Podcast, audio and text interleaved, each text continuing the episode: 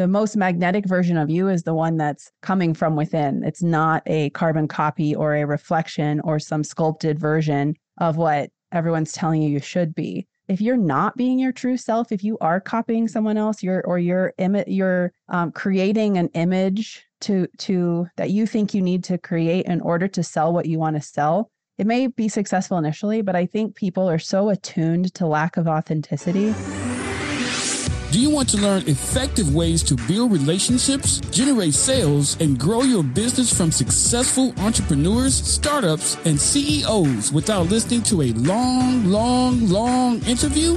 If so, you've come to the right place. Gresham Harkless values your time and is ready to share with you precisely the information you're in search of. This is the I Am CEO podcast. Hello, hello, hello. This is Gresh from the I Am CEO podcast. I have a very special guest on the show today. I have Lindsay Roselle of lindsayroselle.com. Lindsay, excited to have you on the show. Thank you. Thanks for being uh, for having me. I'm excited too yeah, definitely excited to hear about all the awesome things that you're doing. And of course, before I jumped into the interview, I want to read a little bit more about Lindsay so you can hear about all these awesome things that she's been working on. And Lindsay is a growth and performance coach for high achieving women.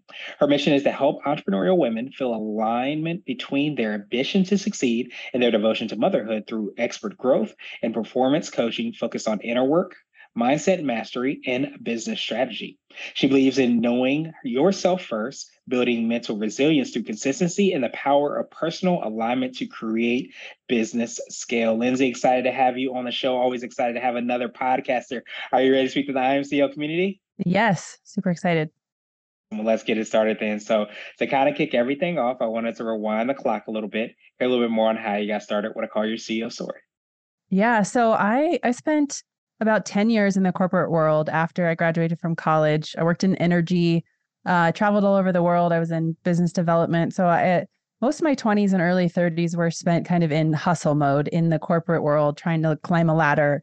Uh, and I, I think I did that kind of unconsciously. Like I graduated from college and I thought, I need to get a job and I need to keep climbing. You know, I need to keep striving for more. So I really uh, felt my ambition you through my teenage years in through my 20s uh, and and then into my early 30s, I started to realize like I'm traveling so much. I'm in this management position in a big, you know, huge 150,000 person company, and I can't maintain relationships. I don't I, like. I want to be a mom, but I'm not able to date because I was traveling so much, and and just started to feel like the glass ceiling effect, and and a lot of other factors that play in the corporate world where I just felt like I wasn't going to find my passion, my meaning there.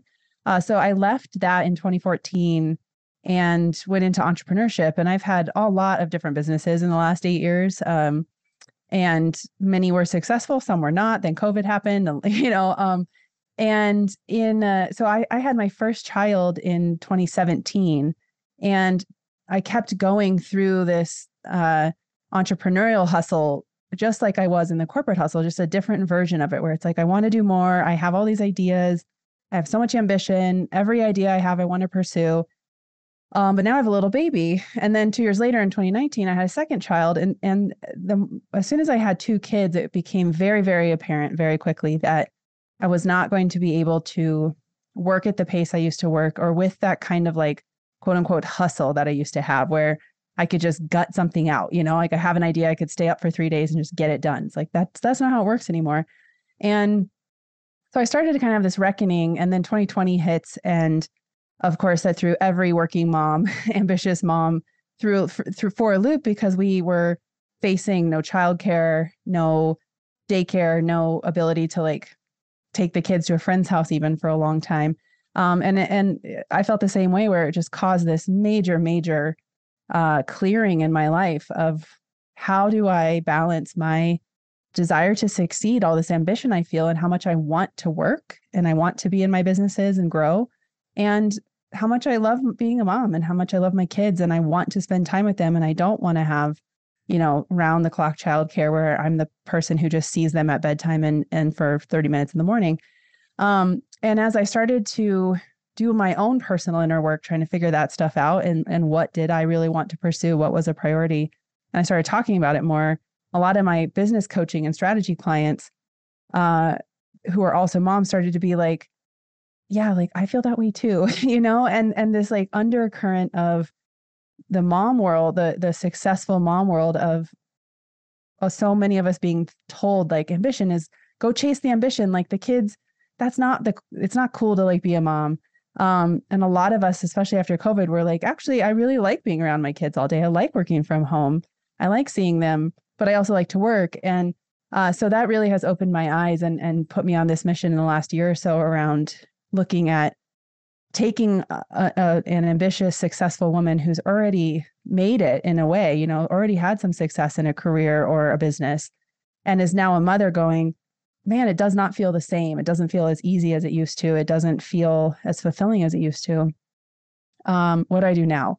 And that's really where I pick up and and my podcast comes in and all of my coaching work because it's like I I haven't found that many people who get it for even my own community, you know, and uh, and if I can't find them, then that means there's a need in the market. So that's what I do now. Nice. Well, I, I appreciate you, you know, having that authenticity and sharing, you know, that journey. And, and, you know, I, I think when I read your bio and even hearing you now, like I, I thought really much, a lot about um, kind of like the abundant mentality where it seems like so many times in life you hear, yet you have to choose either or. It doesn't mm-hmm. become both. It doesn't become like, how do I create, you know, that opportunity to be, you know, successful and also be able to, to be a successful parent. It, it seems like you, you have to do this or you have to do that, but there's no both. So I almost feel like you, um, you know, you always hear this phrase, scratching your own itch. And when you're able to scratch your own itch, you realize, like you said so well, there's so many other people that want to also scratch that exact same itch. And, and it seems like your community has been able to grow from that. Yeah, exactly yeah if, if you can't find it build it you know so. Yeah absolutely i love that. And um, so I, I, wanted to drill down a little bit more. I know we touched a little bit on how you're working with your clients so i wanted to hear a little bit more about you know the scratching that is what exactly you're doing to kind of make that impact in your podcast and the the services and and products that you have. Yeah so that's evolved a lot um, and and there's some new stuff coming but the um the primary way I work with people is one on one, and that's my favorite way of doing it. Is just high level one on one coaching.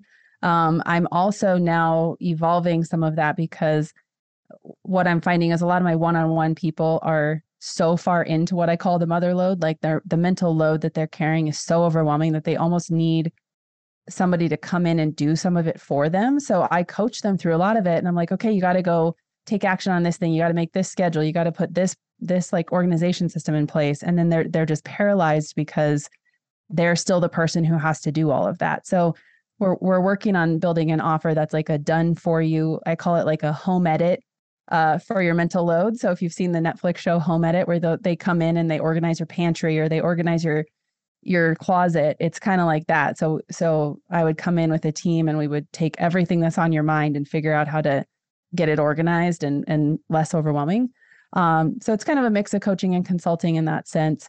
Um, and then we're building a, a lower level, like group coaching mastermind that has a lot of the same structures, but it's more done with you, DIY kind of style, where you get you get some structure, you get some support, but you would have to implement it yourself.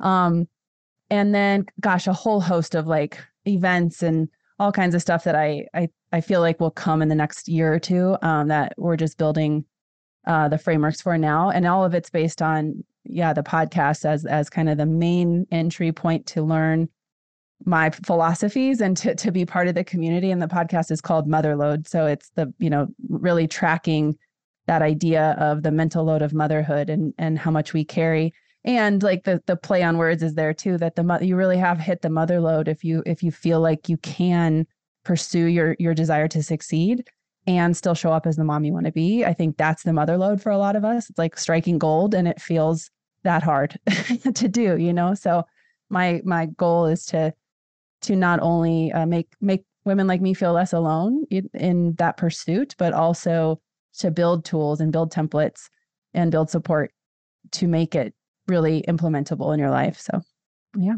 Awesome, awesome, awesome. So, what would you consider to be what I like to call your secret sauce? And you might have already touched on this, but this could be for yourself, your organization, your podcast. But what do you feel kind of is the thing that sets you apart and makes you unique? Yeah, I mean, I think working with me personally and and the podcast and everything, I uh, my whole approach is very uh, real and authentic, and, and you know, I'm I'm here for all of it, and I don't I've been a coach for so long now that I've seen so many trends pass with different, you know, structures and different tactics and sales tactics and neuro linguistic programming and all these things. And I'm like, you know what?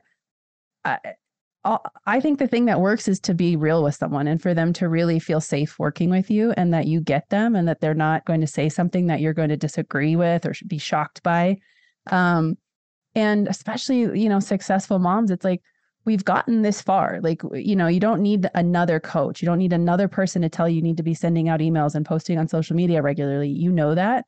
What you need is somebody to say, hey, I get that daycare is closed today, and that means that you might not get your reel done, and that's okay. And maybe what we need to do is put a system in place where you can batch record a few of them. So if you aren't willing to go look at yourself deeply and go and do the work within, I say, I, uh, that's what I call it. Uh, you're not willing to do the work within, then there's no point in doing any of this external work.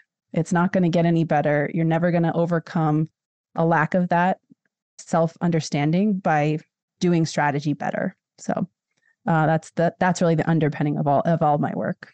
I love that. Again, you've been able to kind of, you know, see that, but in true entrepreneurial form, create something, you know, around that as well too. So I wanted to um, switch gears a little bit and I want to ask you for what I call a CEO hack. And you might have already touched mm. on this, but it could be like an app, a book, or even a habit that you have. But what's something that makes you more effective and efficient? I think the thing that I've been the most consistent with that has been the biggest game changer is a journaling practice. Uh, and I do it every morning, uh, even if my kids are already awake. I try to do it, you know, before they're awake so that I can have uninterrupted focus. It's not always the thing.